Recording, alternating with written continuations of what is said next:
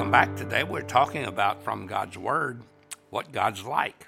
And we looked yesterday at the fact that God is love, that He doesn't just love, but He is love. That's who He is. That's His nature. That's His essence. That's His being. That's His character. And everything that God does comes out of that nature of love. When He disciplines us, it's in love. When He forgives us, it's because He is love. Everything hinges from that. But also, the scripture says that God is light. 1 John 1 5 tells us, Then this is the message we have from Him and declare to you God is light, and in Him there is no darkness at all. Another simple sentence God is love. Now, another simple sentence God is light. Light is one of John's favorite words. 21 times he uses it in the Gospel according to John. Light represents God's holiness and righteousness and perfectness. It speaks of God's splendor and glory and moral perfection. there's no spot, there's no blemish, there's nothing in Him in the way of anything but light. You see, God won't let us down, but God, and He won't let us off, but He won't, and won't let us go, but He won't let us off because He's holy. So He wants to deal with us and our sins. See, this exposes our darkness, His light. When light shines through the window of a house, and in spite of the fact that a electric light might have been on, when the sun comes beaming through the window, it will show dust particles that no one had seen before because it exposes what's there. When you lift up a rock, insects and other things may run out because they are hiding in the darkness. But when exposed to light, it's different. You see, God's very being and essence exposes our sins. Because He is perfect, we see our own imperfections. Because He is light, we see our own darkness. When Jesus confronted the woman of Samaria, she blurted out her sordid past. Because when she saw Him and she saw, then she saw herself as not measuring up.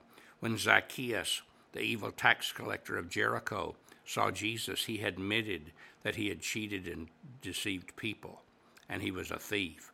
And Peter declared one day when he saw Jesus in all his glory, I am a sinful man. It's much easier to just go through a bunch of religious ceremonies than to walk in the light. Because when we walk in the light, as He is in the light, then we, we really see ourselves as we really are. And see, light discloses it. Uh, it shows God's perfections, and God as holy, and God is perfect. When Isaiah saw the Lord, Isaiah six tells us, and saw him as holy and holy and great. And the Bible says he saw himself, and he said, "Woe is me, for I am a man of unclean lips, and I dwell in the midst of a people of unclean lips." He saw God, but then when he saw God, he saw himself. You can't really see God. You can't really come to grips with God. You can't really come into relationship with God without a whole new understanding of yourself and your sins. You may think you're as good as most people and you're a real good person and blah, blah, blah about that, but that doesn't matter. What God says about you is what matters, and He says you're a sinner and you need a Savior. See, light produces the crisis of choice. When I see what's there, and I see I can't measure up. I have to choose to trust the God who can help me measure up and make me measure up, or I'm going to miss out. John 3:19 tells it like this: This is the verdict. Light has come into the world, but men love darkness instead of light because their deeds were evil. You see, when Jesus came, the reason why there was so much opposition to him was because as people saw him, they saw themselves, and they saw their religious practices, and they saw their ceremonies, and they saw all the things that they had done that were foolish and inconsequential and insignificant and worthless, and they didn't want to face it. And when we don't want to face that, when the light shines in and we see the truth and don't face it, then we're far better than when we did not see what the light exposed. God's light is so important because God's light shows us the truth. and only the truth can set us free. But also, John says God is spirit. John 4:24, God is spirit, and his worshipers must worship him in spirit and in truth. He told the Samaritan woman at the well, Your God is confined to a building, but the living God isn't confined to a mountain or a temple, because God is spirit, and that reveals his unlimited possibilities. David said, Where can I go from your spirit? And he said, There's no place that I can get away from you, for God is omnipresent, and he comes to dwell in the believers who open their hearts to him. The Bible says in 1 Corinthians 6 Do you not know your body is the temple of the Holy Spirit who is in you, whom you have received from God? Today, God is spirit, and as spirit, he can come to live in your spirit. And when, see, you're dead in your spirit without Christ. But when you recognize God is speaking to you because He's the one who can, the only one who can open up you to understand that.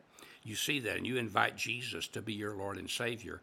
Through His Spirit, He comes to live in your spirit, and He pushes the death and the darkness out and brings in life and light, and you become a new person in Jesus Christ. That's what salvation is all about. It's all about how the God who is light and the God who is love and the God who is spirit comes to reside in us, in our mortal bodies, and makes us a new person.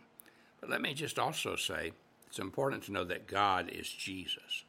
John 14, 9, Jesus said, Anyone who has seen me has seen the Father. If you want to know what God is like, look at Jesus. Study the life of Jesus. See, that's why Jesus came. He came to be a Savior and a Lord for us, but He came to reveal God to us so that we would want Him to be our Savior and Lord. And as he came, he came to open up for us the, the, the, the, glorious reality that in him there is life and light and there is love. And th- see, that's the situation when Jesus said, I'm the way, the truth, and the life. He meant that if you want to know what life and life, life and truth are all about, look to me. And when he said, If you've seen me, you've seen the Father, he said, If you want to know what God is like, look at me. Jesus is what God looks like and acts like. The Bible says in Hebrews 1 3, the Son is the radiance of his glory and the exact representation of his being.